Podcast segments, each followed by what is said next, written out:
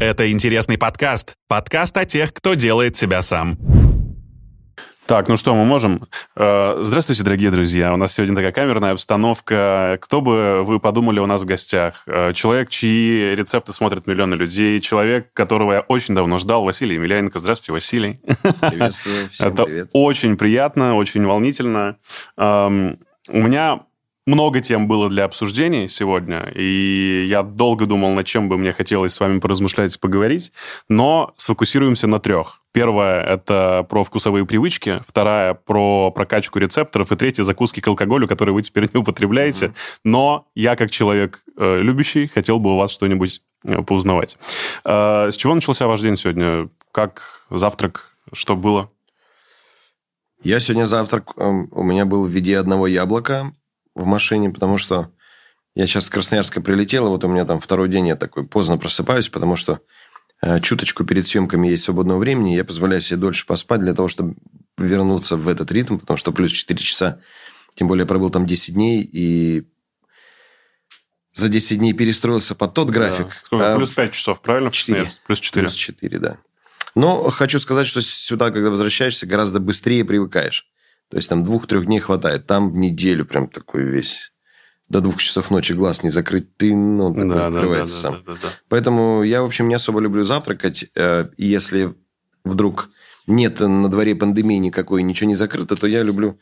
Бывает, на велик сел и до Даниловского рынка доехал. А, там Фобо хорошо. поесть, да. Прям с утра, прям на завтрак. Фобо – это завтрак.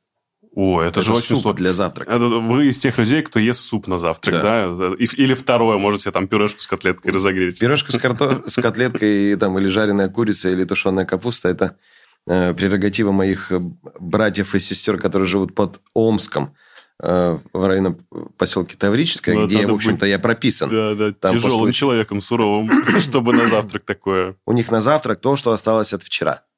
Включая нарезанный хлеб, нарезанную колбасу. Да, да, да, да, Все это выставляется на стол.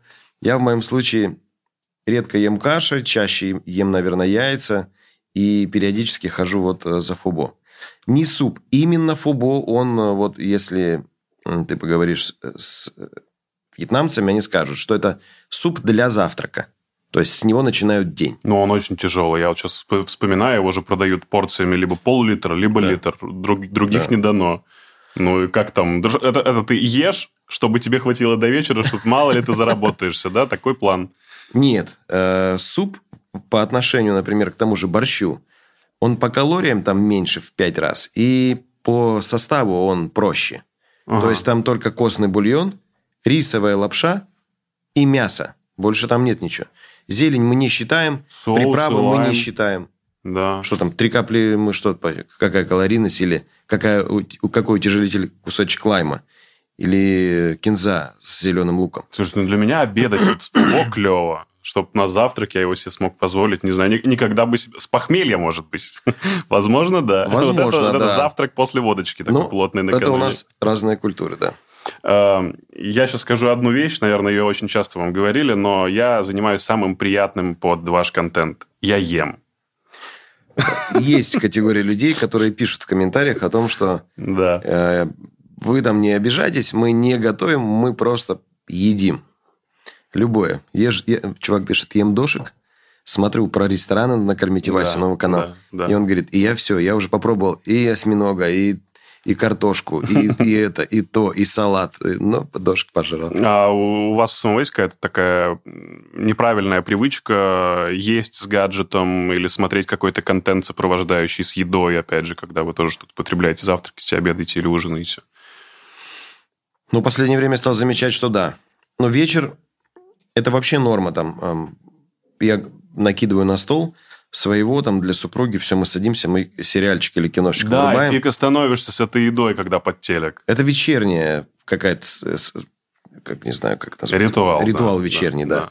Потому что днем ск- скорее ты просто быстренько пожевал и дальше бежишь в рабочем ри- ритме. Там неохота смотреть. Хотя на, рынке, на рынках бывает, э, я, значит, для того, чтобы, ну, скажем так, не часто подходят, но люди подходят, когда ты ешь. То есть вот никого не останавливает, э, может быть, кого-то и останавливает, и они просто проходят мимо, Но часто, когда ешь на рынке, например, и ты видишь лицо проходящего человека, у которого раз глаза меняются, он, и ты понимаешь, что вот он тебя узнал, М. и он такой раз к тебе сразу направляется. А ты в это время ложку с супом уже в рот занес. Вот так и прикрываешь лицо, чтобы тебя никто не заметил. Да, да. И он тебе, ой, Василий, здравствуй. Ты такой, начинаешь... И вот он еще всё. подносит вот так вот смартфон и не Можно спрашивая начинает. сфо- да, можно я с вами сфотографируюсь? Вот, поэтому я наушники вырубаю, короче, ставлю себе телефон. А, Ну, как правило, или рецепты, или, может быть, какие-то там новинки тех каналов, на которых я подписан. Я смотрю. Я понял, что очень круто залипать во время еды, кроме вашего канала, естественно, на Георгий Кавказ. Очень смешно. Это очень смешно. Просто ты получаешь удовольствие не только от приготовления пищи, но и от поведения самого ведущего. Насколько они круто разделывают медведя со своим другом Георгием, или как его зовут, я не помню. Я не помню, я только... Это очень забавно. а, Ну, те люди, которые ничем не занимаются, они сидят просто потребительски в ТикТоке Да. и, и так-так-так картинки накидывают. Когда, например, у меня основ- основной канал, два небольших канала, это уже три, плюс Яндекс.Дзен, плюс э, свой Инстаграм, Фейсбук и соцсети, которые в свое время, там мне супруга говорила, блин, что ты сидишь, все, это все какая-то ерунда. Но в итоге прошло время, я ей говорю, смотри, вот теперь соцсети начали приносить денег и начали ну, давать фидбэк. То есть Так. мы их развили для того, чтобы... А теперь за ними надо следить, этого не избежать. Нужно следить за тем, что происходит у конкурентов на каналах. То есть, что выпускают, какие ролики.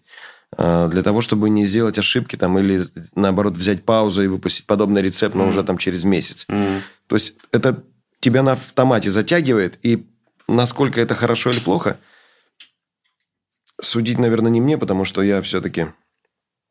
У меня есть пожизненная карта фитнес-клуб, и я Ага. на это как бы не обращаю внимания вовсе. Я, бывает, ночью, если еду откуда-то с работы, и мне хочется чего-то такого необычного, я э, знаю, что ночью нельзя заниматься спортом, потому что организм готовится ко сну. Я в баньке с удовольствием прям залазишь туда в баньку, погрелся, Ну, банька это не спорт, Василий. Ну, да. что такое И тоже? домой спать. Когда у тебя есть пожизненная карта в спортзал, ты никогда туда не пойдешь. Я думаю, потому что ты просто знаешь, что она есть, и тебе спокойно. Ну, нет, я хожу. Конечно, командировок много, и во время командировок я где-то там. Но в Москву я приезжаю, я как раз... Во-первых, у меня есть э, супруга, которая следит за моим посещением спортзала. А, И она, да, у нее галочка. Так, все, собираемся, двигаем. Так, в расписание внеси. Я еду там в 8 утра в среду. У тебя ты, во сколько у тебя там? В 12 начало съемок? Все, давай в 8 утра со мной, к 10 уже вернешься обратно и так далее. То есть, вот по такому принципу. Я тут вот что пронаблюдал. Чем старше я становлюсь, тем больше начинаю понимать, что мне нравится простая еда. То есть, казалось бы, вроде бы ты, чем старше становишься, тем ты изощреннее. И тем интереснее тебе как бы наблюдать за изменениями твоих вкусовых рецепторов, которых становится меньше с возрастом. Э, Тем тебе любопытнее что-то новое для себя открывать в ресторанах, но по факту нет ничего круче вареной картошечки, копченой, э, не знаю, там, селедки или скумбрии и стакана холодного пива. И что самое любопытное, по-моему, я не знаю, вы можете меня поправить, э, сложнее всего приготовить простое блюдо. Ну, вообще, да, сложнее приготовить простое блюдо, потому что в простом блюде нет такого количества ингредиентов, как в сложном, и нет такой технологической обработки. Поэтому для того, чтобы сварить просто куриный бульон, нужно заморочиться над курицей, М. во-первых, да. Да. Потом нужно заморочиться, чтобы у тебя был, был не московский бульон, э, э, это называют воду из-под крана, да, с э, ярким привкусом хлора. А, то есть должен быть фильтр или нужно купить воду, купить кусочек луковицы. Больше лука накидаешь, будет у тебя курино-овощной бульон, а хочешь, чтобы он был куриный. Там столько нюансов, да, я это вот полностью поддерживаю. Но тут нужно учитывать, опять же, традиции. Для любого иностранца он не поймет, как бы, что картошку с копченой скумбрией и с пивом, типа, там а нет соуса, нету какого-то сыра сверху натертого и все это вместе зажаренного. Или Нету сначала ты от- фри. да, отварил картошку, а потом ее чуть подзапек еще, чтобы она была вкуснее, и корочка И хрустела, корочка была, например. Да-да-да. Да, есть такие моменты. Но с рыбой вообще как бы такая беда там в Европе, Америке.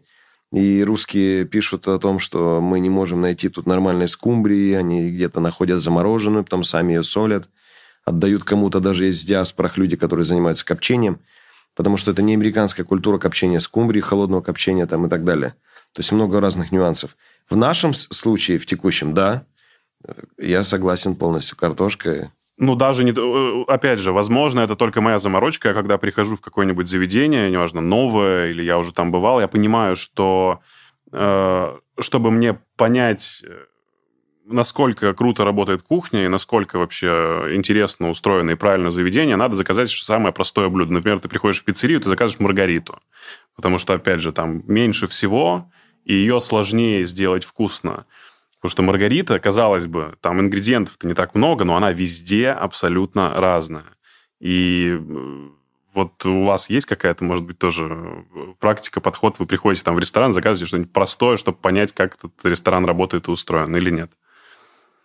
Смотря какой ресторан, в некоторых ресторанах нет простого, mm-hmm. ты не можешь заказать. Поэтому опираешься там на какие-то... Да я уже давно перестал анализировать, потому что во-первых, перестал ходить в незнакомые рестораны. Mm. Это бывает, но исключительно редко. Если я попадаю в совершенно незнакомый город, и в этом городе нет проводника шефа для меня. но это я уже давно исключил, потому что у нас есть сообщество, называется Шеф Steam, некоммерческая организация. Мы там пять лет потратили на то, чтобы в компании единомышленников, пять человек, нас пять шефов, потратили время для того, чтобы объединить сейчас чуть больше 750 шефов со всей России входят в нашу организацию. Никто ни за что не платит. Это такое сообщество «Глобальный мозг». Поэтому всегда есть у меня лично бонус. Если я лечу в незнакомый город, я администратору пишу. Сделай выгрузку мне по Перми, например, или по каким-то таким городам. Он мне выгружает просто наших же шефов, а они же видят ну, активность в группах и видят, кто вице-президент и так далее. Поварское ложе у вас, в общем, свое, да? Да, да, да, да, да. Я пишу там, ребята, где поесть, где чего. В Тюмень там лечу, допустим, там Паша Зубарев, мой близкий друг очень. Он говорит, для того, чтобы быстрее мы могли передвигаться по Тюмени и все успеть, а я, потому что я одним днем летал, он говорит, я тебя встречу, откажись от приема. Принимающая сторона говорит, мы вам там машину предоставим. Он говорит, откажись, зачем тебе это? Я тебя сам встречу. Я знаю все дороги, я здесь, это моя родная э, сторона. Я покажу тебе по пути пальцем, где какие рестораны, где чего. Если нужно куда-то заскочить, там, э, поесть или что-то перехватить фастфуд, я тебе скажу, где это сделать. Mm-hmm. Поэтому я в незнакомые места не хожу, а все остальное получается, что э, я начинаю доверять э, этому миру. А потом есть еще вот какой момент. Э, во-первых, многие люди говорят, ой, неудобно приглашать там Василия, потому что вот мы там готовим не так хорошо, как он. И вот мы приготовим, и мы так нам будем стесняться. Я всегда говорю, ребят, забейте, я свою еду знаю, потому что я ее готовлю. А к чужой очень прекрасно отношусь, потому что она не моя. У вас другой, ви... другое видение, у вас другое сочетание, другой вкус, все по-другому. Досолить я всегда себе могу. Или там больше добавить скумбрии к вареной картошке. Но я никогда не против чужой еды. Я, наоборот, только за. Поэтому люблю ходить к шефам в гости, потому что это чужая еда. А почему э, не ходите в незнакомое заведение? Это какой-то принцип или просто возможность не ходить э, в незнакомые рестораны и вот э, знакомство с шефами? Почему? Просто потому что боитесь или просто потому что есть возможность не ходить в незнакомые места? Ну, во-первых, есть возможность не ходить в незнакомые места, а во-вторых, всегда есть рекомендации, а в-третьих, э, нету времени, короче, у меня столько, ну, чтобы ну, ходить. так интересно, ты просто вот. заходишь куда-то, потому что тебе понравилась вывеска, или ты прочитал, может быть, какую-то легенду про это место. Ну да, вот э, сейчас появилось какое-то местечко, во дворе называется такое, через А. Mm. Приехал иностранец-шеф, и ребята... Я услышал это, прочел про него, прочел...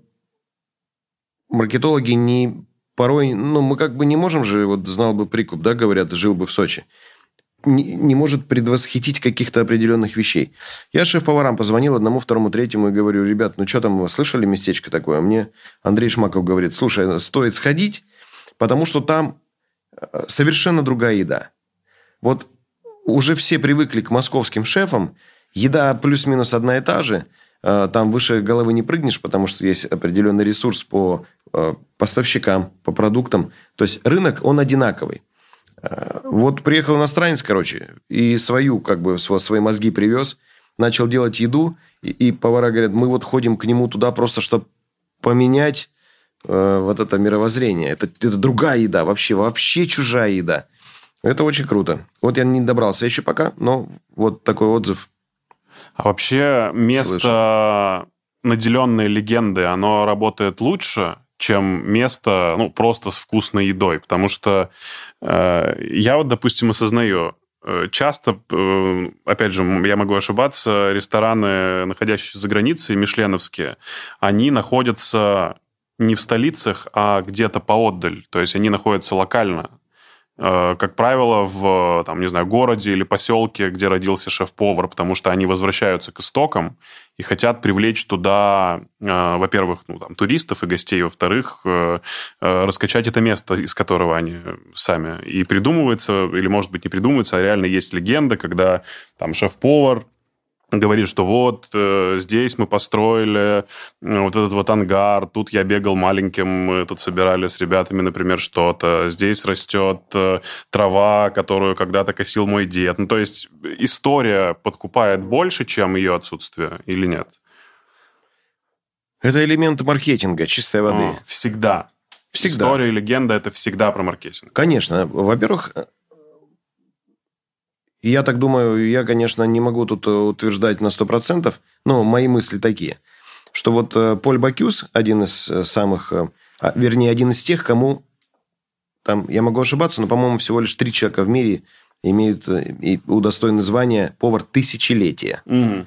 То есть вот повар эпохи целой. Он же ведь всем показал и доказал, что живя в Лионе, в маленьком городишке, там, Франции, все имея ресторан в Лионе, даже не в столице. В Париже полно три звезды Мишлен ресторана в центре, около Елисейских полей. Угу. Георг Пятый, вообще совершенно помпезный, офигенный ресторан, который мне подарила там э, жена ужин перед нашей свадьбой. Это был предсвадебный подарок. Она говорит, прилети, я тебе там кое-что покажу. И, в общем, она мне привела в этот ресторан. Три звезды Мишлен. Там, конечно, пафосно, круто, очень интересно, вкусно. А Поль Бакюс показал всем, что имея гастрономическую школу, что вот типа там, где наши корни, там мы можем добиться большего, чем э, ты тратишь время на поиск, на реализацию себя в другом городе. И ты бы мог это время, пока ты там вот пытаешься добиться знакомства или еще чего-то, дома у себя ты всех знаешь с детства, и ты можешь делать это много, намного эффективнее. Это немножко отличается от нашей российской действительности, если мы говорим про маленькие города. В маленьких городах очень сложно повару стать там звездой.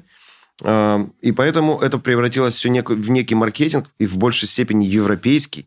У нас в России прям нам еще далеко до регионов, и там в регионах вот какие-то рестораны звездные. Что это такое? А, я могу только из близлежащих регионов сказать, что Калуга-Тула – это, это региональные, такие локальные рестораны там. Марка Лев, это что, Калужская область, по-моему, да? Лаковорский mm-hmm. ресторан. Как, когда они вообще как бы заявились на то, что у нас все продукты в, э, в радиусе 150 километров мы собираем только, в общем, дальше мы неоткуда не берем. Суздаль круто. Суздаль, да. Это вот Суздаль, да. Это вот, наверное, там Плес, там Елена Вячеславовна Манина, она, да, она да, там да. Мекку создала такую определенную. В Суздале, да, Суздаль, Владимир очень хороший, это такой регион подходящий. Э, Кострома, в Костроме, значит, и костромской сыр там у них интересный, и вот это вот э, местечко Иван, как называется ресторан, Иван Сусанин или как-то так. Может быть, там у, в гостях он, ну, короче, с Иваном Сусанин. В Плещеево озеро, это что называется? Переславль-Залесский. Да. Там целое, целый эко-кластер такой маленький построен, называется Попов Лук. Там все из кругляка, там все такое. Но таких единицы – до них никогда звезды Мишлен не доедут. Но мы вот лишь последние 10 лет на это стали делать упор. А почему не доедут звезды Мишлен? Ну, просто, как правило, ресторан, который награждается или отмечается э, Мишленом, он по факту просто выстраивает очень грамотную, систематичную работу, как швейцарские часы. У этих ресторанов не так. Вопрос подхода ну, в работе внутри ресторана или в чем проблема? В том, что не хватит денег на такой маркетинг, чтобы привлечь туда э, поток туристов из-за границы? Но немножко с другой стороны мы зашли. Во-первых, э, очень давно ждали Мишлен в Россию. Это да, сейчас Собянин он уже денег есть, кучу да. вкинул, mm-hmm. это все официально рассказал о том, что вот мы официально, типа, за деньги, типа, ребят, приходите, вот вам денег, приходите к нам, Мишлен. Это работа целая. работа, которая там годами ведется в Европе, и агенты Мишлен попадают в те или иные рестораны. Mm. Вот почему мы дальше Москвы пока не, не вылезли? У нас Питер есть, там у нас да, есть какие-то... Э, а регионов еще огромное количество. Это огромный ресурс для того, чтобы доехать туда, объявить, изучить, дать, посмотреть, поесть. Это вот ну, у нас необъятная страна. Что там Франция? Меньше Красноярского края. Ну, сейчас есть социальные сети, вы же сами о них говорили. Сейчас да, есть но надо возможность... Там все-таки по старинке все это оценивается. Ну, окей, к примеру, вот я из Ижевска, я понимаю, что там есть очень прикольная культура кулинарии, там есть свои народные блюда. Я понимаю, что если где-нибудь в глубинке сделать какой-нибудь небольшой ресторан, и интересно, там, не знаю, завирусить, придумать какой-то клевый mm-hmm. маркетинг, э, э, таскать куда-нибудь шеф-повара, чтобы он рассказывал, популяризировал, популяризировал это место, то это сработает. Или я слишком в темном лесу живу и думаю, что все слишком рано. Но пока еще рановато. Пока еще темный лес. Ага. У нас в России не все так быстро развивается. Подобного рода рестораны начинают появляться. Вот, например, такой пример, как э, ресторан «Эклипс» в Санкт-Петербурге. Это не регион, это вторая столица. Да. Но они его вывезли в Репино – это практически 40 минут езды от Петербурга. Типа питерская рублевка, да? Со ставкой на то, что э, за такой ценник и такое высокое качество еды и продуктов, и блюда в целом, как бы и идею, может купить только человек с баблом. В итоге вот э, сколько прошло, наверное, чуть больше года, наверное. И они там его переводят на а карт, ну, просто на менюшку, потому что система сетов и система Мишлен, она не потянула. Это Питер не потянул. Это Рублевка питерская не потянула. Потому что что? Потому что у нас в России не привыкли есть, как в Мишлен-ресторанах. А-а-а. Нам хинкали надо. В хинкалях ну, вот. всегда угу. очередь и всегда посадка полная. У нас другая культура еды. Пока мы приспособим людей к, к уважению вот тому труду, который делает вот этот ресторан вот так, о чем говоришь ты, у нас еще, не знаю, лет 10 пройдет. Мы только-только... Это первая ступенька Мишлен. Вот мы только вот в октябре... Это, мы не, большим пальцем ноги только наступили. У нас даже мы еще... Э, масса вопросов э, в шефской среде. А почему эти рестораны получили Мишлен-звезду? Типа, да ладно. И то есть, например, почему э, получил звезду Шмаков – в метрополе, да, в ресторане Сава. И почему одну звезду получила э, там Катя Алехина? Они кардинально разные. Почему их оценили одной звездой Мишлен? Они вообще разные. Я не буду там умолять или кого-то э, чьи-то успехи умолять, а чьи-то превозносить. Нет, они, они, их вообще сравнивать нельзя, этих людей. Но Мишлен дает им одинаковую награду разным людям. Это все настолько по-разному. Когда мы доберемся до всего этого, непонятно. Это люди должны, короче, проголосовать рублем для того, чтобы получил э, этот ресторан. У нас все как бы, у нас все через пень-колоду. У нас культура другая, еда другая. И там в Ижевске очень много классных, прикольных, интересных идей. И я вот езжу по, по России, удивляюсь, изучаю, что типа, ребята, а почему вы этого не делаете? Сейчас вот хочу взять проект в Красноярске. А они мне говорят, братан, это есть не будут. Почему? Ну, потому что у нас едят вот это. Наш клиент приходит, у нас много клиентов. Мы не бедствуем. Мы хотим аккуратно подкорректировать еду. Чик. А, на одно деление. Потому что, ее, да? Подпричесать. Потому что если мы сейчас поменяем и сделаем ее московской, у нас нет москвичей, у нас красноярцы. И они к нам не пойдут за московской едой. Ну, то есть вопрос менталитета очень-очень да. важен. Да. И ты все равно, если ты открываешь условный ресторан, даже там с заделом на будущее, на Мишлен где-то в регионе, ты должен прежде всего учитывать мнение людей, живущих в этом регионе, и ниоткуда иначе. Конечно, да? они голосуют рублем. Ага. Потеряешь рубль, твоя идея ничего не будет стоить, потому что она будет э, провальная. Ты, тебе придется в маркетинг вкидывать кучу денег – это значит, ты закапываешь деньги, а не наращиваешь, и все. То есть должен быть какой-то кластер такой, э, не кластер, а кусок еды в меню, которые вот будут 100% есть. А это биф строганов, это борщ, это гороховый суп с копченостями, это как ни крути. Да, рестораторы такие говорят, о, вернее, повара в ресторанах говорят, мы, не, мы делаем красиво, из пуму из этого гороха, там, да, там кусочки mm. вот этого мяса на дно выкладываем, там какой-то соус в серединку внедряем, человек ест, у него там какой-то йогуртовый соус внутри, это все вместе переплетается, превращается ну, в, гастрон... в гастрономическую такую... Ну, это же просто суп гороховый с копченостями. Чего вы из него пытаетесь вытянуть? Они его вытягивают только лишь для того, чтобы оставить вкус, чуть-чуть изменить форму, чтобы это блюдо было максимально привычным для человека очень тяжело переламывать рынок. Очень тяжело. А вообще из чего формируется цена, допустим, самого простого блюда? Оно же часто бывает, там, борщ можно купить за тысячу рублей в ресторане в Москве. Можно купить за 150. А по вкусу за 150 будет лучше, чем за тысячу. Как это работает? За тысячу, скорее всего, туда внедряют еще деньги за рекламу и за активный маркетинг, потому что есть расходная часть, есть доходная часть. А, форми... Блюдо формируется примерно так. Есть себестоимость продуктов. И в любом ресторане, там, где за тысячу борщ, и там, где за 150, ресторатор или владелец бизнеса, или управляющий, они давят поваров и кухню на низкий себес. То есть он максимально низкий и в этом ресторане, и в этом. Mm. То есть навряд ли в этом ресторане они покупают свеклу там э, по 300 рублей за килограмм, а в этом типа покупают по 25. Просто они красиво это упаковывают в меню, говоря да. о том, что это свекла, которую мы да. запекли перед тем, как да. что-то сделать.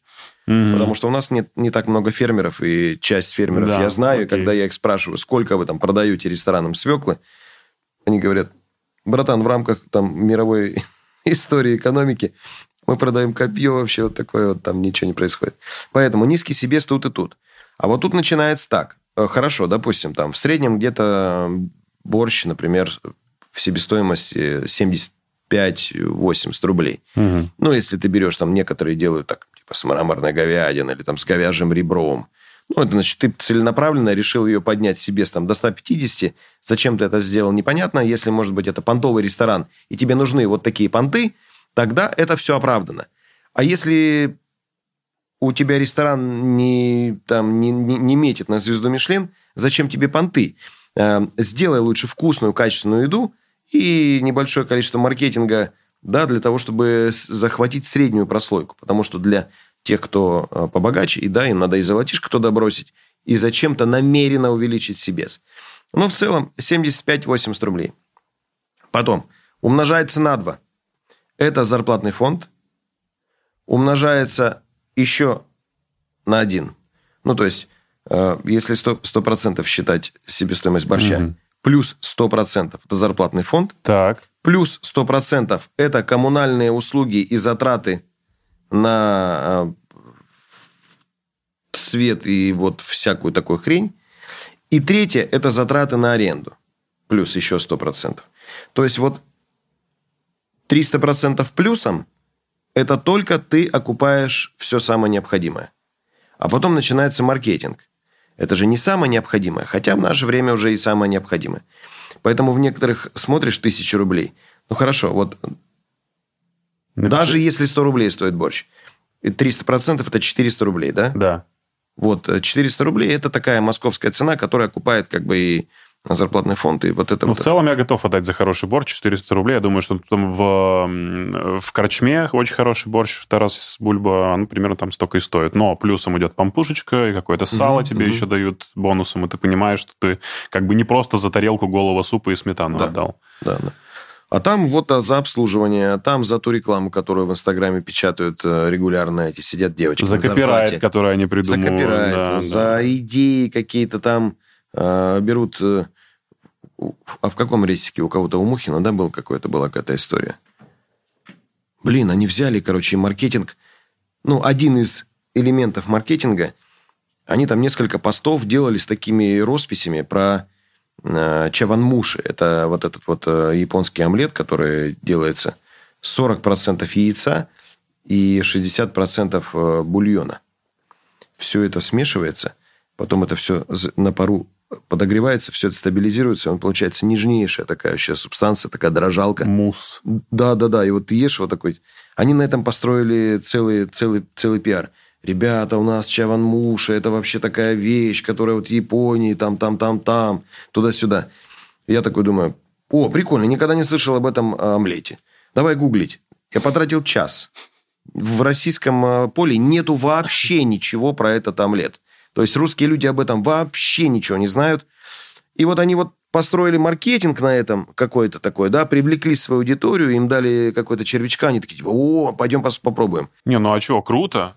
Круто. По-моему, круто. Но в целом, как бы, если бы они ставили там, например, ну, а у них нет борща, поэтому они не, на нем не ставят э, вот такую штуку. Ну, они могут себе позволить, потому что сколько это, White Rabbit Family, у них огромное количество ресторанов. И, общем, ну, они в каком-то то Борис Зарьков, он молодец. Он все время руку да, на да, пульсе с точки зрения технологий держит. У них есть и там э, девушка с виртуальным лицом, которая ведет от ресторана Ши, по-моему, аккаунт. Э, и все время там они за токены что-то пытаются продать. Ну, в общем, uh у них в этом плане, по-моему, очень достаточно передовой холдинг. Да, передовой, интересно очень у них там все происходит. Они вот как раз таки одни из тех, кто в премиум-сегменте находится, и на них все ориентируются премиальщики, как вот у них маркетинг хорошо построен, интересно. Блин, там затрат столько, там вот поэтому такая цена. Очень высокие маркетинговые затраты. Угу. Что думаете по поводу Нурс Это, человека, который, мне кажется, сделал Инстаграм одной из самых главных площадок для э, поваров? Как он придумал вообще, казалось бы, из куска мяса сделать, сделать театр? Ну, Сред молодец, да. Там же у него даже вот эта вот аббревиатура «Нусрет», то есть он, оно как-то там по-турецки обозначает что-то типа там «жарь мясо» или как-то так. Надо посмотреть. Ну, как-то это связано точно. тоже с именем своего, правильно? Да, да. Вот так имя, это... вот он имя разложил, а, разделил. Да. да, и раз это превратилось, превратилось в такой бренд. Я не знаю, кто ему это все делал. Очень интересный маркетинг. Но если начать копаться в, в, в TripAdvisor и в соцсетях, которые рассказывают про рестораны, то, конечно, там огромное количество отзывов, что типа, ой, мы приехали, четыре с половиной тысячи евро, долларов, вернее, стоит э, стейк вот этот золотом обклеенный томагав. Сколько? Самый дорогой четыре с половиной тысячи долларов, да. Вау. Три с половиной, три, там надо посмотреть. Я нарыл его меню, нам было интересно, мы тоже в компании шеф-поваров сидели. А там, по-моему, оно я без говорю, цены везде, я тоже недавно... С ценой, с ценой. А, вы нашли да, с ценой. Да. Там надо залезть, типа ресторан Нусрет в, в Абу-Даби или в Дубае, и сайт, на сайт заходишь, там есть меню, открываешь меню, там оно очень короткое меню. А вот я был в Дубае буквально две недели назад, мне показали меню, но цен никто не, не дал. Да, да, да. А, интересно. Видимо, они убрали. Может быть, Для старые таких, были, чтобы, да, чтобы не пугать. Э, и вот люди пишут, да там нет ничего.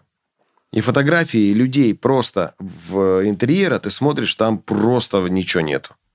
Ну, это простейший вообще дизайн, да, никаких да, понтов, да. ничего. Все понты в маркетинг заложены. Так и все думают, что придя в ресторан э, Нусрета, ты получишь э, Нусрета, а его там нет. Да. да. И в этом, наверное, тоже большое заблуждение и проблема.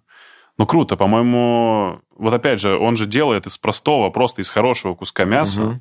шоу, Э, качает свою личность через это шоу, и через личность уже вот у него воронка работает таким образом, он привлекает звезд, угу, всех вообще угу. самых там легендарных каких-то мировых личностей, Это которые красавчик, да, маркетинг такой, кто-то ему придумал или он сам придумал его прям.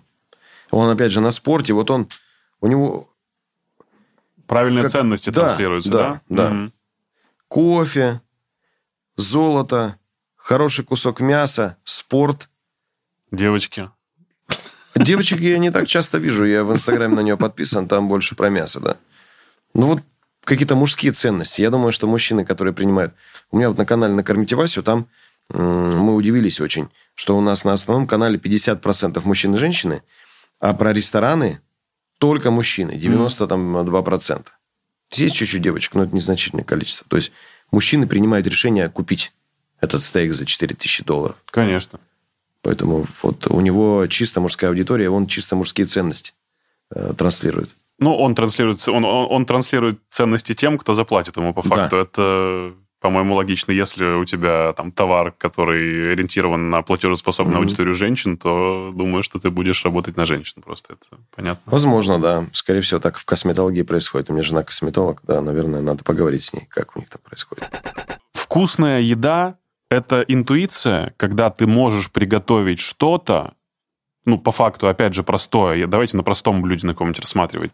Человек, у которого есть э, прокачанная интуиция, приготовит лучше пюрешку, чем человек, который просто сделает ее по рецепту из интернета. Или нет? Ну, конечно. Это же природные... У каждого сосочки там разные на Я, языке. я с удивлением узнал. Вот у нас язык, вот вы открываете язык, смотрите, вот эти вот пупырышки. Это вкусовые сосочки. Внутри каждого сосочка 50-100 вкусовых клеток, правильно? Которые формируют вообще вот этот вот спектр эмоций, которые мы Мгм. получаем от еды. Я раньше думал, что э, чем старше мы становимся, тем у нас становится как бы шире кругозор. И мы, благодаря тому, что увеличивается количество вкусовых рецепторов, прокачиваемся. На самом деле все не так. При рождении у человека 30 тысяч вкусовых клеток, уже там после 25 у него их всего лишь 10 тысяч. Они с каждым разом все уменьшаются. Именно поэтому э, мы начинаем любить уже в возрасте там оливки, э, понимать э, вино и какие-то разные сложные продукты, которые раньше бы мы такие, фу-фу-фу, не-не-не, мне, пожалуйста, чипсы, колу и больше ничего. Интересно, я об этом не размышлял. Да, да. Именно из-за того, что мы теряем э, кучу вкусовых... Да, Кучу вкусовых каких-то... мы ищем все время что-то новое. Да. Да, нам нужны такие более высокие стимуляторы. Типа того. Потому что в юности эти... При, таких, при таком количестве этот стимулятор, он просто у- ну, не убьет, а как это, обожжет, не знаю, там, А. да, вот рецепторы. И ты такой, типа, «Уж что это такое, зачем такое? Ну, и почему дети еще объясняют, почему дети очень любят сладкое, потому что э, вкус молока матери сладкий. Поэтому. поэтому- Да? А я думал, что они любят, э, потому что природа им говорит, тебе нужны углеводы для того, чтобы Мгм. ты двигался. Почему? Они все едят макароны. Это углевод. Сладкое – это углевод. Но вот лук, чеснок, все вот такие Дети сложные... не едят? Нет, ну, не, не вообще очень мало процент. Я думаю, что ты... Ну, я ел, потому что у нас как... Мне, мне объяснили, почему это вкусно и почему это может быть полезно. А часто же очень много зависит от правильности объяснения и подачи материала. То есть зачем тебе это надо есть, почему это вкусно. Я помню, в какой момент я полюбил оливки, потому что мне сказали, что это королевское блюдо. Я такой, вау, действительно. Маркетинг. Я могу быть приобщенным к королевской династии. Попробовал, и мне правда понравилось. То есть я смог себя убедить, потому что мне объяснили. Объяснять надо, да, в любом случае. Но мы начали с того, что есть Вкусовые сосочки. вкус- вкусовые сосочки, и может ли какой-то человек там использовать их на 100% или понимать их, то, что они ему дают, э, сигнал в мозг. У нас же все равно любой, любое, что мы трогаем, там, видим, это все через сигналы в мозг. Мгм. И мне кажется, что если вдруг с детства у мальчика или у девочки недостаточное гастрономическое, не знаю, образование, скажем так, пусть это будет в домашнем, э, ну, в квартире, скажем, образование родителей, которые говорят, хочешь не ешь, хочешь ешь, это брокколи, оно вот такое, оно, а паста вот такая, а если сделать ее с томатным соусом вот так вот, а если в томатный соус сладкого добавить, кислоту тогда будет э, балансировать. Вот этого не хватает. В школах это не преподают. И почему, например, мне тяжело биться за внимание молодежи. Молодежи пофигу. Не потому, что им пофигу, а потому, что это не их зона вообще ответственности. Что именно, еда? Да. Постоль- Они постольку, поскольку к ней относятся. Это не их ценность. Люди начинают готовить и интересоваться этим э, в тот момент, когда образуется ячейка общества. Когда он мальчик девочку находит, девочка мальчика. У них раз э, пара такая образовалась. Семейная. Нужно что-то есть. Нужно что-то есть И готовить. и да. готовить. И вот они приходят, начинают искать. До этого времени все тусят та-та-та. И им как бы все равно, что есть. Они потребительски относятся. Ну, сожрали бургер, там, не знаю, в, в этой прекрасной мировой сети, э, в которую чаще всего я там хожу в туалет. Но люди едят в ней и, и хорошо зарабатывают. Зато Она- стабильно, там все время стабильно, стабильно. да. стабильно все. Они не обращают на это внимания, потому что у них с детства нет гастрономического образования, и они как бы относятся просто... ну, ты- У многих это еще и в течение жизни, на жизнь распространяется. Есть люди, которым все равно, что есть. Они не понимают, вкусно это или невкусно. Если это не стухло, и когда уже тебе нос там и все говорит, братан, есть нельзя уже, они могут это- от этого отвернуться. Но в целом ты спрашиваешь человека там, ну что, вкусно? Да, вкусно. Я ем и понимаю, что это ужас просто. Это, это нет соли, нет вкуса, нет никаких сладостей, ничего. Это просто пресный продукт, кое-как сваренная картошка, если возвращаясь к картошке, странного там задешево купленная уже остатки трехлетней давности. Ты что, не понимаешь, что это невкусная картошка? Нет, это вкусно, для меня нормально. Ну, то есть, как бы люди вот из-за сосочков, из-за своих, они Ну, у всех подвержены- разное восприятие, во-первых, пищи, да, это понятно, но вы рассуждаете с точки зрения, наверное, продуктов человеку, который, ну, правда, ты сделаешь там из молодого картофеля какой-нибудь, взобьешь э, невероятное пюре э, и поставишь там из старого картофеля, он не сможет отличить, скажет, что, ну, Да. это вкусно, Да. и то, и другое. Вы просто знаете устройство э, и природу приготовления этого блюда. Наверное, вы уже рассматриваете его на молекулах и можете так говорить и рассуждать. Но это не- я, я же обоснованно говорю. А Поясню. Я свой, вот у меня цель, глобальная цель моего канала и вообще всего того, чего я делаю в интернете. Во-первых, я могу через интернет быстрее донести до большой массы, до большой массы людей мысль. Так. А мысль глобальная такова. Э, расширяя гастрономический кругозор, вы быстрее придете к еде как мироощущению и как к удовольствию. Если вы, вы не расширяете свой гастрономический кругозор, ну, странно было бы носить двое носков и не знать, что гор, для горной обуви носки специ- со специальными штучками, чтобы нога не натиралась, они более комфортные для носки, например, в зимнее время. Э, короткие носки, они как бы выглядят лучше с точки зрения моды. То есть вот эта насмотренность и расширение гастрономического кругозора приводит людей к тому, что они пишут. Спасибо вам. У нас кух... на... на кухне появилась масса блюд прикольных, вкусных. У нас вообще все, жизнь по-другому. Вот когда жизнь у человека меняется с помощью Да. расширения гастрономического кругозора, тогда он на нее смотреть начинает по-другому. Тогда он понимает, что, э, блин, это же... А столько... Давай поедем туда с женой. Он тянет, начинает семью свою тянуть. Он начинает в поездки. Он начинает на мир глядеть по-другому. И это, блин, настолько круто, что ты думаешь, вот это я не зря делаю. Я путешествую, мне кажется, даже именно по такому принципу. Выбираю страну по еде. Да, да. Поедем? Да. Поедем, а что-то... Да, все. Грузия, можем. Да. да, да, да. Точно знаешь, что там вкусно тебя накормят. Это вот прям круто. Это Но это благодаря, опять же, бабушке моей, потому что она с детства меня приучала, типа, давай морковку три, давай делай это, и могла мне объяснить, что, зачем, почему, и почему это вкусно, а почему это невкусно.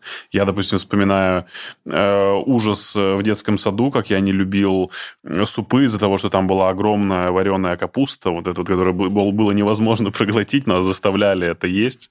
Как- что такое? Ну, вареная, просто в супе вареная капуста, вот таким куском огромным она лежит. Ну, то есть ее режут не мелко Да. Шинкуют, чтобы это было как-то удобоваримо для ребенка, а просто такой большой пласт капусты. Ты думаешь, «О, господи, зачем я буду есть эту вареную э, непонятную субстанцию? Что она мне даст? О, мне было, мне было неприятно, прям даже до, до обратного эффекта это все. Ну, конечно, потому что ее еще переваривали, она была не хрустящая, Она была, была отвратительная как, совершенно. вот, как вареный лук, да? Ужасно. Вот. Я долгое время не мог из-за этого голубцы даже пробовать и смотреть в их сторону, потому что там есть же еще э, волокна у капусты, в, ну, в лист, в который заворачивают, очень часто вырезают э, вот эти вот прожилки. Плодоножку У- вот эту вот да, с- центральную, да, да, да, да, для толстую. того, чтобы она не хрустела. Ну, в это не плодоножка это. Ну, да-да-да, мы поняли, о чем идет речь. Интересно. Вот у нас с детства формируются вот эти моменты, Конечно, поэтому конечно. мы и относимся к, еду, к еде так или иначе. Хорошо, как человеку, у которого не было культуры потребления, правильной культуры потребления еды с детства, э, начать расширять свой э, гастрономический кругозор? Вот, допустим, человек вообще ничего не понимает, но э, думает, окей, я сейчас начну правильно кушать, э, узнавать про еду, там какую-то историю расскажет э, либо шеф, либо там кто-нибудь там на Ютубе, например, если что-то посмотришь. Э, С чего начать? Куда идти? Э, Как быстро это будет прокачиваться? Нужно ли для этого самому начинать готовить или достаточно просто ходить куда-то что-то пробовать? Тут есть несколько нюансов. Во-первых, если человек это делает потому, что вот как он должен галочку поставить в своей жизни, типа, да, я это сделал, Мгм. так не получится. Тогда очень тяжело и непонятно, куда идти, что пробовать, у кого пробовать. Если есть хоть маленькое желание и влечение, и влечение к этому, то тогда он уже хотя бы знает двух-трех человек, куда можно пойти. Ну, он начинает смотреть, какие рей- рейтинги ресторанов, там, типа Where to Eat, где один номер, где два, где три. Раз начинает. Точка опоры нужна в любом случае. Вот, ну, почему, скажем так, э, я, в принципе, могу там приготовить э, тоже картофельное пюре вкуснее, чем кто-либо другой. У меня когда-то где-то была точка опоры. У нас всегда есть точка опоры, типа, о, вкусное пюре. Потом жизнь делится на две части. Ты пробуешь, пробуешь, короче, у тебя ниже, ниже, ниже, все это, ну, как бы ты ниже точки опоры. Типа, так, это не, не вкусно, не вкусно, не вкусно, не вкусно. А потом попадается человек, который готовит вкуснее, и у тебя новая точка опоры. Да. Она выше классом. И ты такой, типа, вау, это вкуснее, чем я думал. Вот, короче, повара, они пробуют, и нюансы всякие вот эти учитывают. У, нас просто-напросто, это наш скиллс, мы прокачиваем все время. Так, больше соли, меньше соли, это туда-сюда, сюда, туда-туда. Потом кто-то тебе подсказывает, что-то э, изучает. Вот мы так двигаемся. Человек так быстро не двигается, потому что он тогда либо поваром должен стать, да, он, он стремление быть поваром, он должен менять профессию. Но в целом, получая опыт еды в разных ресторанах, ты ставишь для себя вот эти точки, по которым ты растешь. Mm-hmm. А потом ты уже можешь пробовать э, приготовить еду и опираясь на свой вкус, который память хорошо очень держит вкус, она очень хорошо держит вкус. И ты потом такой, м-м, не то, не то, мучаешься такой, так, сливочное масло, о, уже лучше там.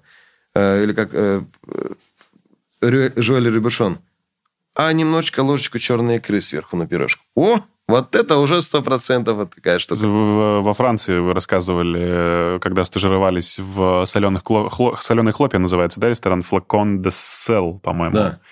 А, там все только на сливочном масле жарят. Флакон де Да, это, наверное, не, не, не хлопья, это, наверное, банка с солью. Это банка с солью переводится, Флакон да? Флакон де Сель, да. Ага.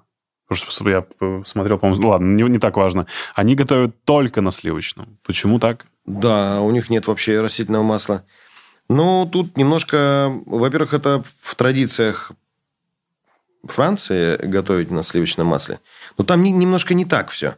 Во-первых, у них есть топленое масло, которое выжженное. Ну, да. то есть, там все выпарено лишнее. И оно, как кхи в Индии, оно э, подразумевает, что ты можешь э, ее подвергать высокой температуре нагрева. Оно не горит. А в обычном сливочном масле – там куча всяких разных примесей, там типа остатки воды, еще что-то там, хлопья какие-то и так далее. А, и его используют для приготовления на низких щадящих температурах. То для высоких температур, типа для обжарки мяса, корочки, ну не корочки, там, да, вот реакция Майера, вот этой золотистой штуки. А сливочное масло используют для рыбы и морепродуктов, потому что не надо раскалять сковородку иначе масло загорится, будет дым. Угу. Поэтому все говорят, типа, а, фигачат французы масло, это все неправильно. Как неправильно? Гхи, ну, то есть вытопленное масло, это совершенно правильно, оно выдерживает большие температуры, и оно не приносит такого вреда.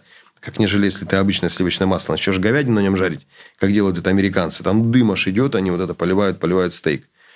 Это здесь уже, конечно, не про ЗОЖ и так далее. Во Франции все, они придумали, как это правильно это все, все делать. Они говорят, здесь не горит, здесь рыбку поджарил, потом кожицу раз с нее снимаешь, закрутил и вдоль кусочка положил, и все, человеку раз. Ты такой думаешь, логично, все просто банально. Понятно. Кстати, возвращаясь к стейку и интуиции, у меня было совершенно удивительное открытие, сейчас расскажу. Э, по традиции, вроде бы ты жаришь обычный рибай с двух сторон по две минутки, все у тебя в порядке, чесночком это все приправляешь, тимьянчиком, также поливаешь сливочным маслом, кладешь фольгу, оставляешь отдохнуть на 7 минут, и потом вспоминаешь, что у тебя, оказывается, в холодильнике есть тульский пряник. И ты такой, хм, что если я возьму терку так. и на маленькой терочке пройдусь этим пряником по мясу. Так. Ты думаешь, ну, надо попробовать. Пробуешь, это получается просто... Не... Это самый вкусный стейк да. в мире, который... Это, это удивительно. Если есть у кого-то тульский пряник в холодильнике и стейк, или вы там хотели пожарить как-то в ближайшее время мясо, попробуйте, вы не пожалеете. Потом оказалось, что э, в еврейской культуре есть э, такое блюдо, которое называется эйсик флейш. Угу. Растушивают говядину с пряниками. И получается, видимо, примерно то же самое, потому что пряник дает очень интересную сладость и пряность, в общем-то, которая круто дополняет говядину. И из этого получается просто что-то не... какой-то фурор. Я раньше бы никогда не подумал, что я буду есть мясо со сладким, как, знаете, курица с ананасами. Но тут Фу, я теперь всем рассказываю, такие, серьезно? Пряник Надо на попробовать, действительно, для меня это сейчас... Это просто на мелкой терочке, туль, именно тульский пряник, у которого есть такой сливочный привкус. Вот, я к тому, что какие-то есть вещи, которые нам подсказывает э, сама природа.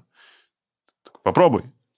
А потом оказывается, что уже кто-то до тебя это эксплуатировал. Вот такой зов э, твоей э, национальной природы, ну, возможно, мне опережает. Кажется, мне кажется, таких случаев довольно мало в мировой, в истории мировой гастрономии, потому что есть, э, значит, еда живет по таким же правилам, как и юриспруденция, как финансы, как э, самолеты летают и так далее. То есть есть свод правил определенные, по которым это все может быть составлено. Э, своды правил немножко отличаются от, в зависимости от страны мира да. и от климата. Ну, там все друг за дружку. От климата это значит определенные вещи растут, другие не растут. Удобно, неудобно выращивать там говядину или баранину. Эти падают на ноги, эти не падают, эти растут, не растут, худеют.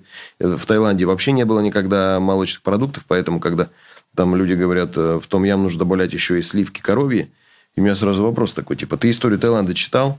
Они йогурты эти в магазинах продают только для европейцев, потому что таец никогда его не купит. Для него с детства, типа, зачем тульский пряник мне в, в говядине? Вот и с тульским пряником так. У меня один мой близкий друг очень, как-то на одной э, к нам пришли в гости, что-то ели, он говорит, а у меня сочетание, короче, моцареллу, если макать в соевый соус, это бомба. Мы, я просто, бывает, вечером сажусь да, да, и три шарика с моцареллой. Я ему говорю, хорошо, давай так вот логически мыслить. Нам природа что-то подсказывает. Вот природа нам подсказывает. Типа Италия на одном конце света, Япония на другом. Разный климат, разное мироощущение, разные продукты, разные традиции, разные люди, разный химический состав крови, разный цвет кожи, разная форма глаз. Все разное. Мозги. Мозги разные. И ты берешь, короче, из совершенно непонятных вещей оттуда вырываешь основу, фундаментальную основу японской кухни соевый соус, а из итальянской фундаментальную основу это сыр. И ты берешь эти две фундаментальные вещи, на которых базируется вся кухня, ты их соединяешь стоит, да. такой типа и, и говоришь, блин, это так вкусно. Я говорю, я готов попробовать. И потом пришло время, как-то мы там с супругой, я говорю, слушай, ну, соевый уже бутылочка стоит, его не надо готовить. Я говорю, слушай, там, давай вот кусок моцареллы просто макнем. Она говорит, я там с тобой живу много лет, у нее же наслышанность, насмотренность тоже, она не готовит, но она наматывает на ус, и потом, когда меня нету, она приготовит что-нибудь девочкам, приготовит, девочки говорят, нифига себе, это ты жена шеф-повара, да ты могла бы ему конкуренцию составить. А это просто вот когда накидывает тебе такое количество информации, она говорит, я не буду пробовать. Я говорю, почему? Она говорит, я не понимаю, почему эти два ингредиента должны быть вместе. Ну, не понимаю физически, не понимаю психологически, не понимаю природа моей, моей вообще сущности, не понимает, почему эти это из разных концов света штуки. Ну и что, в этом и интерес, Мы попробовали, потом написали Тимурычу. Тимурыч, более гадкого ну, соотношения мы вообще не могли себе представить. Да, Я да. даже готов терпеть имбирь в борще.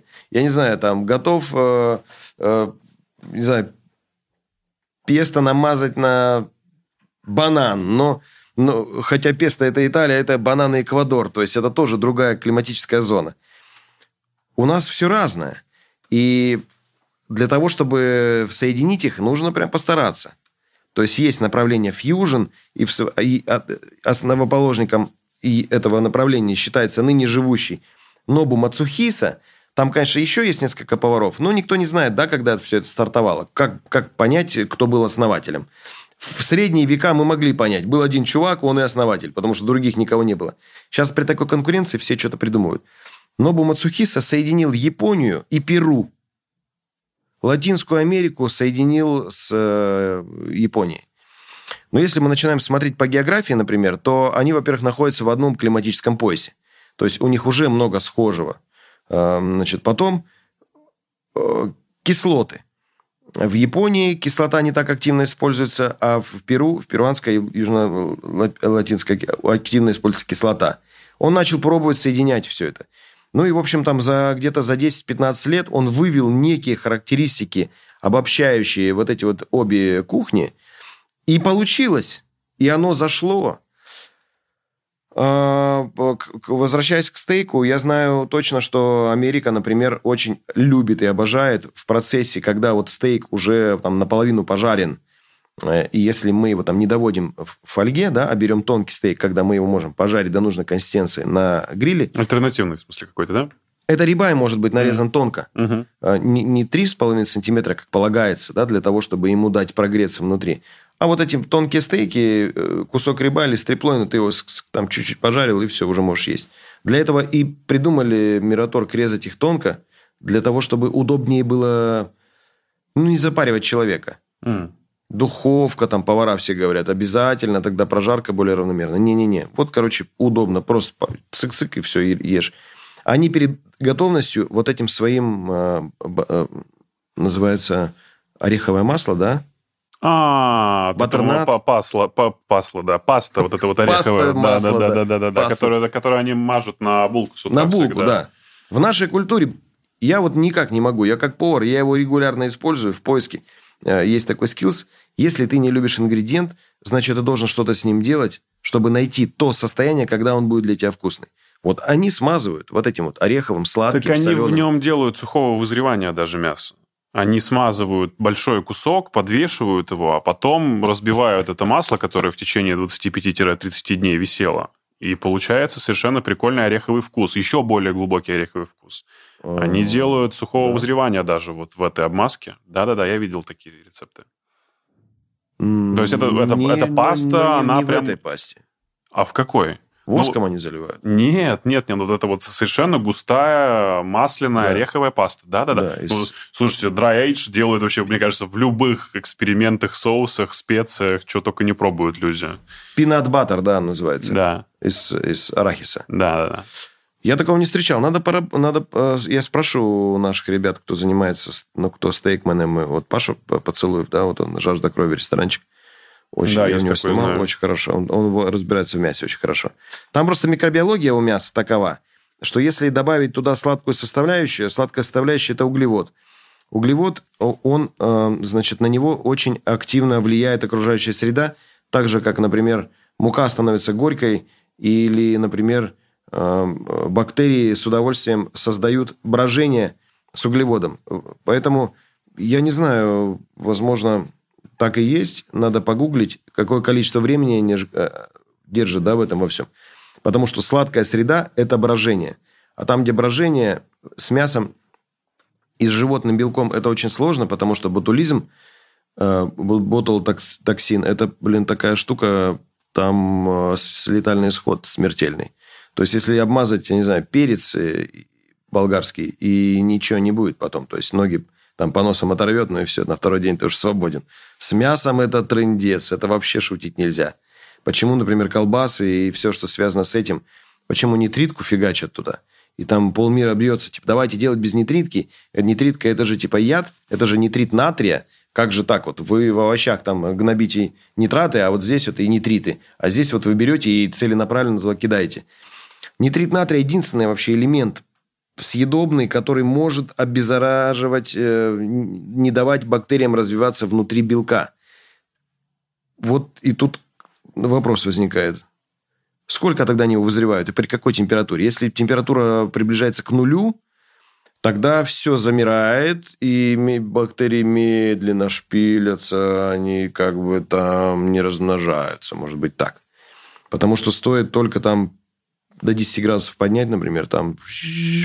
Есть очень бактерии. прикольный канал, я не помню, как он называется, в Штатах такой полненький чувак же, не Буба его зовут. Ну, в общем, у него ориентирование на стейки, мясо, и вот он рассказывает вообще разные всякие способы и в э, приготовления в вакууме, забыл, как называется, э, и куча всяких прикольных штук с вызреванием, так что рекомендую посмотреть его, и там он пробовал с этим пенат баттер. Mm.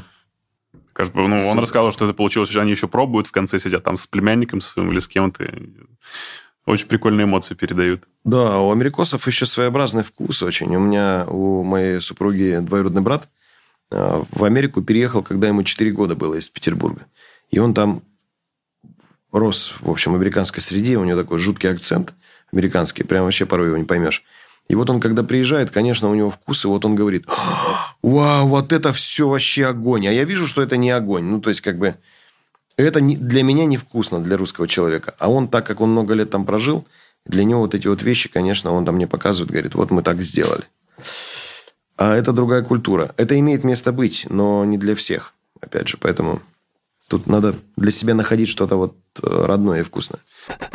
Василий, почему вы отказались от алкоголя? Столько же закусок пропало сразу же из жизни. Столько, столько прикольных вещей, которые можно в комбинации с алкоголем употреблять. Я на это не обращал внимания. То есть я не думал с этой точки зрения, что, блин, все бросил, все загрузки пропали. Значит, иногда, когда вот э, мне, честно признаться, не хочется алкоголя.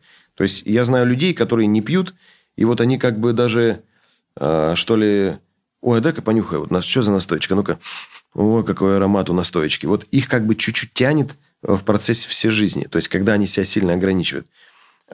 Я мне даже и запах-то, в общем, так притит. Я всегда говорю, что-то... И люди, от которых перегаром пахнет. Братан, да я там, тебя так люблю. Вот он руку на плечо тебе положил. Mm-hmm. Он, то есть его рожа находится очень близко к тебе. И вот этот перегар, я прям меня аж... Чувак, прости, я тебя тоже люблю, блин, но не дыши на меня перегаром. А, значит, там история была, я так вкратце как-то. Я же много лет ездил в Индию. И, значит, в ашраме у Сайбабы мы сидим такие русская диаспора большая, много ребят россиян, кто ездит на, ну, с духовными На ретриты, да? На ретриты, да. И там был как раз праздник Маха Шиваратри, Святая Ночь Шивы, когда вся Индия не спит до 6, до 6 утра.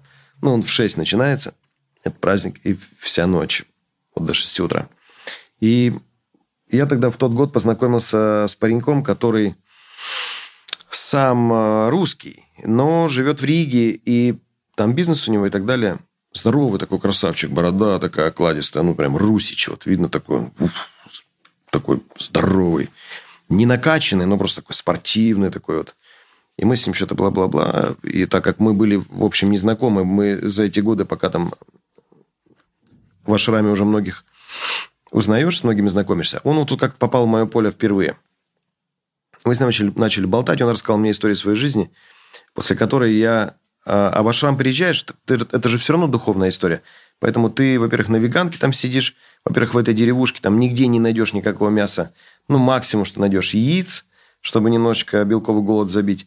И ты как бы расслабляешься такой и думаешь, ну все, нет веганки, что я буду там себя насиловать э, мясом, вернее, нет мяса, что я там себя буду насиловать мыслями о том, как мне хочется мяса, Отключи эти мысли и как бы расслабься и живи в потоке. А вы ездили на Випассану, да, на молчание? Не-не-не, на Випассану не был ни разу. Нет, это просто при, э, пребывание э, в ашраме и выполнение режима ашрамной жизни угу. Просто для того, чтобы структурировать себя там и немножко графику какому-то определенному. вот это все, да? Да-да-да, там утрить, там начинается с утра, там очень богатый такой режим у тебя. И, э, значит, перед Маха Шаваратри всегда приезжаешь. Я э, там за неделю буквально. И за неделю ты должен быстренько войти в этот ритм э, духовного сознания. Конечно, там в три подъем, там в шесть ты садишься там в как вот кулуарную историю на 21 мантру ом, потом это ну, в общем, там, короче, утренние мантры, песнопения, вечерние, то-то, то-то. И мы сидим, короче, с ним разговариваем. И он мне рассказывает историю своей жизни. И после этого я уже, так сказать, на фоне вот этого веганства и всего прочего, у меня прям четко такое, типа, я хочу отказаться от алкоголя, просто, но как отказаться? Не на всю жизнь, у меня всегда, я как повар и как человек, который э, экспериментирует со своим телом, э, год. Что будет, если я не буду пить год алкоголь? Это было когда? Это было, э, значит, это, наверное, было, значит, 19, 20, 21, 3, 18, это, наверное, 18 год. Это февраль 18 года. А до этого прямо как белый человек, ну, куда, винишка, белый человек. Винишка я не любил никогда, потому что у меня такая своеобразная кислотность. Я вообще как бы за пищей очень аккуратно с, с пищей. А, мне вино все время изжогу вызывает, я поэтому никогда не, его особо не пил. Тесты какие-то там или дегустации, ну да, должен повар пробовать вино для того, чтобы понимать вот эту вот напробованность. Так крепкое в основном, да? Да, так крепкое, да. Причем из крепкого я понял, что водка – это какая-то безвкусная жидкость, которая тебя там убивает. А вот если подойти к самогону с правильной стороны и найти людей, которые это делают на самогоне, яблочный самогон, а потом он на яблоках превращает его в кальвадос, вот это да, это продукт, который вот он там вызывает какие-то эмоции. Да, а, или чача, опять же, да? Чача. У которой есть история. Да, mm-hmm. у которой есть история. Тут чача из тутовника, из абрикосов, из персиков. Если еще остается после вкусия, после выпивания у тебя в горле, вот это вообще как бы дорогого стоит. Типа, о, вот это то, что... Какие у вас золотые руки. Как вот вы... Ну, это все, опять же, к вкусу э, мы приходим, потому что, ну, нет вкуса, нет ощущений. Что, что там есть вкус персика? Да это же просто какая-то сивуха. Братан, ты что, это же вкус персика. Не, не чувствую. Вот, я по крепким, вот по таким напиткам. Причем по, я там никогда не, не бухал там в усмерть или так далее. У меня всегда было... Вообще сам... ни разу, серьезно? Ну, было там по детству, я что-то там... А в сознательном возрасте был какой-то такой момент. Я помню мое первое знакомство с односолдовым виски. О, я тоже помню. Да, мы, Это прекрасно. Мы были в гостях э, у Оли Бузовой, мы тогда там ну, дружили какой-то... Был период времени, когда мы там дружили. У нее был... Она в паре была с Тимофеем Майоровым. Классный такой чел. И он... Э, у них там бизнес в Финляндии семейный. И мы пили шампанское, шампанское. Это, были, это было либо перед Новым годом, либо после Нового года сразу же. Ну, то есть в, какие-то, в какую-то такую дырку, когда все отдыхали и, короче, ездили по гостям. И вот мы шампанское пили, пили, пили, пили. И потом, ну, все уже довольно-таки хорошо напились шампанским. И он такой, ребята, а у меня же есть бутылочка односолдового виски. Ну-ка, давайте попробуем, давайте. И вот наливают, я помню, вот эти вот э, роксы, чуть-чуть там э, кусок льда, я такой, что-то кто-то сжег, типа, шины от Белаза и вот это вот э, перегон на этом делал. Что оно воняет так жутко? Он такой, да ты ничего не понимаешь, что это, это, это бочки все, обжигают. Это бочки, там да, все да, вот да. такое.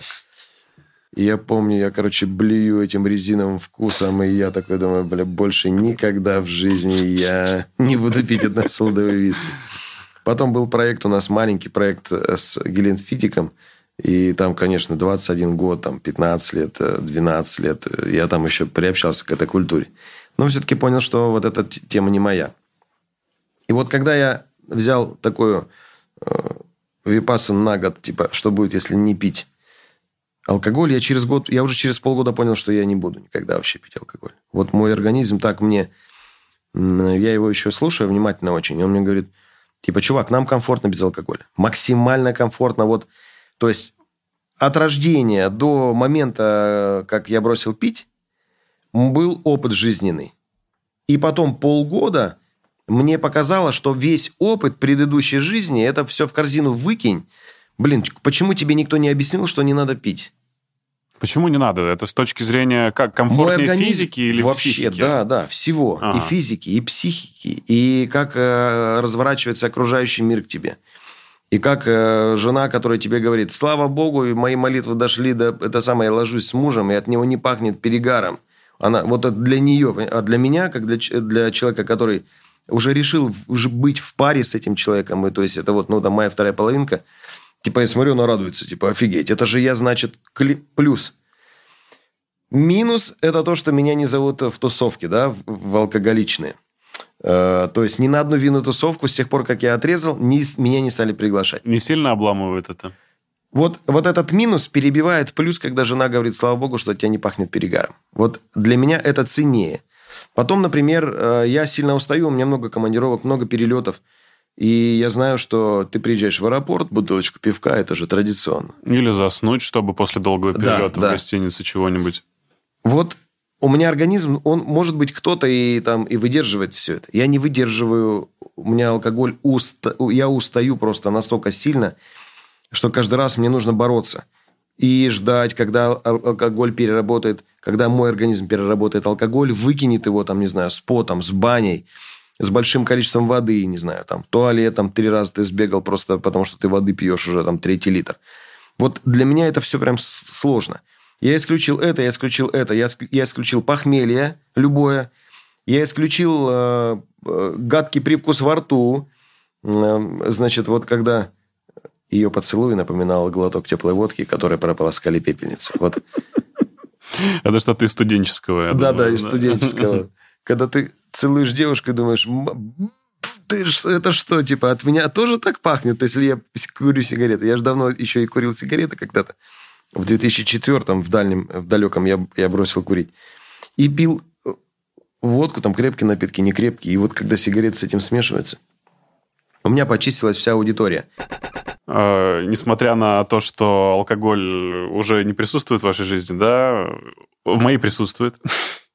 И мне, у меня есть свой топ-3 очень прикольных закусок, которые я готов э, постоянно эксплуатировать и готовить, э, ну, крепкому напитку, там, к водочке преимущественно, например, да.